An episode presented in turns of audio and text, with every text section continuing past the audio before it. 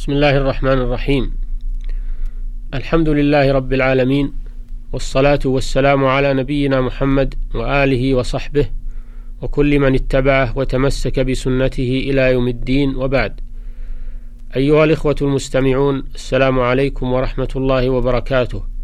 نتحدث إليكم عبر هذا البرنامج في مواضيع العقيدة ونخص حديثنا في هذه الحلقة عن بعض الألفاظ التي لا ينبغي التلفظ بها لأنها تخل بالعقيدة وقد ورد النهي عنها بخصوصها ومن هذه الألفاظ كلمة لو في بعض المقامات وذلك عندما يقع الإنسان في مكروه أو تصيبه مصيبة فإنه لا يقول لو أني فعلت كذا ما حصل علي هذا أو لو أني لم أفعل لم يحصل علي كذا لما في ذلك من الإشعار بعدم الصبر والتأسف لما في ذلك من الإشعار بعدم الصبر والتأسف على ما فات مما لا يمكن استدراكه ولما يشعر به هذا اللفظ من ضعف الإيمان بالقضاء والقدر ولما في ذلك من إيلام النفس وتسليط الشيطان على الإنسان بالوساوس والهموم والواجب بعد نزول المصائب التسليم للقدر والصبر على ما أصاب الإنسان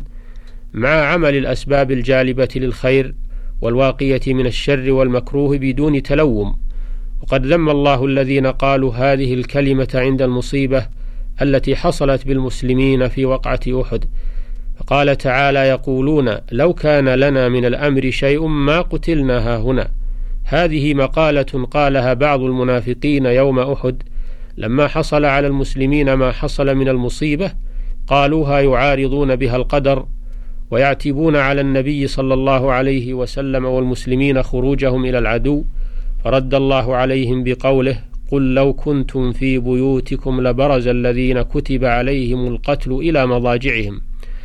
أي هذا قدر مقدر من الله لا بد أن يقع ولا يمنع منه التحرز في البيوت والتلهف وقول لو بعد نزول المصيبة لأنه لا يفيد إلا التحسر والحزن وإيلام النفس والضعف. مع تأثيره على العقيدة من حيث إنه يوحي بعدم التسليم للقدر. ثم ذكر سبحانه عن هؤلاء المنافقين مقالة أخرى وذلك في قوله تعالى الذين قالوا لإخوانهم وقعدوا لو أطاعون ما قتلوا وهذه من مقالات بعض المنافقين يوم أحد أيضا ويروى أنه عبد الله بن أبي يعارض القدر ويقول لو سمعوا مشورتنا عليهم بالقعود وعدم الخروج ما قتلوا مع من قتل. فرد الله عليهم بقوله قل فادرءوا عن أنفسكم الموت إن كنتم صادقين. أي إذا كان القعود وعدم الخروج يسلم به الشخص من القتل أو الموت فينبغي ألا تموتوا. والموت لا بد أن يأتي إليكم في أي مكان فادفعوه عن أنفسكم إن كنتم صادقين في دعواكم أن من أطاعكم سلم من القتل.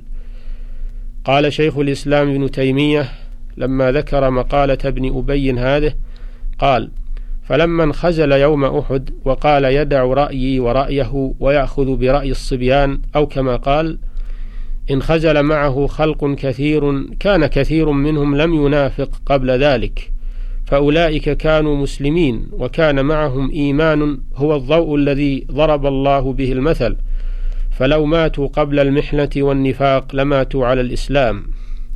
وهؤلاء لم يكونوا من المؤمنين حقا الذين امتحنوا فثبتوا على المحنة ولا من المنافقين الذين ارتدوا عن الإيمان بالمحنة انتهى.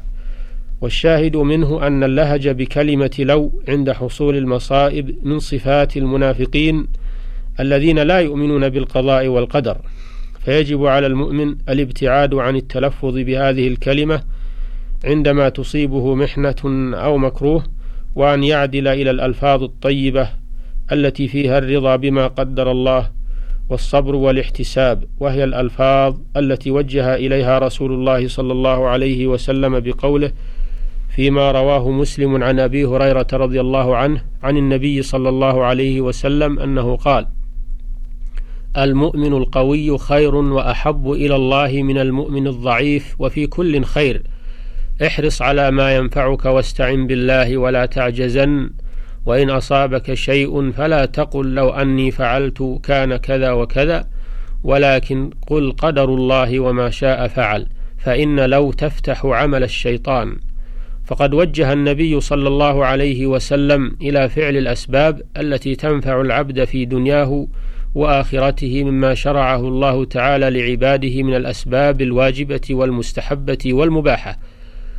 ويكون العبد في حال فعله السبب مستعينا بالله ليتم له ليتم له سببه وينفعه لأن الله تعالى هو الذي خلق السبب والمسبب والجمع بين فعل السبب والتوكل على الله توحيد ثم نهى عن العجز وهو ترك فعل الأسباب النافعة وهو ضد الحرص على ما ينفع فإذا حرص على ما ينفعه وبذل السبب ثم وقع خلاف ما أراد وأصابه ما يكره فلا يقل لو أني فعلت لكان كذا وكذا لأن هذه الكلمة لا تجدي شيئا وإنما تفتح عمل الشيطان وتبعث على التأسف ولوم القدر. وذلك ينافي الصبر والرضا والصبر واجب والإيمان بالقدر فرض.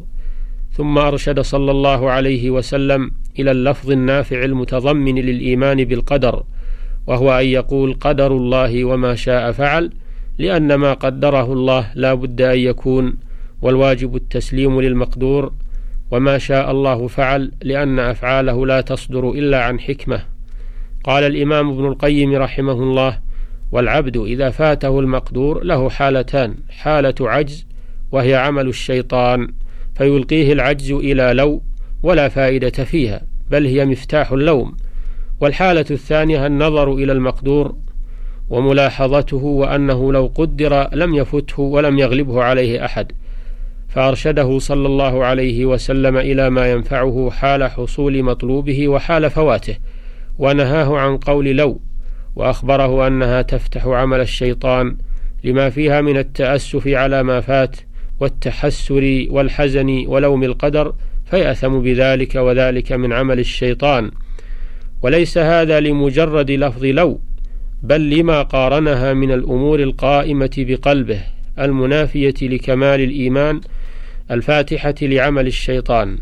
وأما قوله صلى الله عليه وسلم لو استقبلت من أمري ما استدبرت ما سقت الهدي فهو خبر عن مستقبل لا اعتراض فيه على قدر. بل هو إخبار لأصحابه أنه لو استقبل الإحرام بالحج ما ساق الهدي ولا أحرم بالعمرة. قال ذلك لهم لما أمرهم بفسخ الحج إلى العمرة حثا لهم وتطييبا لقلوبهم لما رآهم توقفوا في أمره. فليس هذا من المنهي عنه بل هو إخبار لهم عما كان يفعل في المستقبل لو حصل ولا خلاف في جواز ذلك. وإنما ينهى عن ذلك في معارضة القدر والله أعلم. فهذا الحديث الذي رواه أبو هريرة مما لا يستغني عنه العبد وهو يتضمن إثبات القدر وإثبات الكسب والقيام بالعبودية. قال شيخ الإسلام ابن تيمية في معنى هذا الحديث لا تعجز عن مأمور ولا تجزع من مقدور هذا وإلى الحلقة القادمة بإذن الله. السلام عليكم ورحمة الله وبركاته.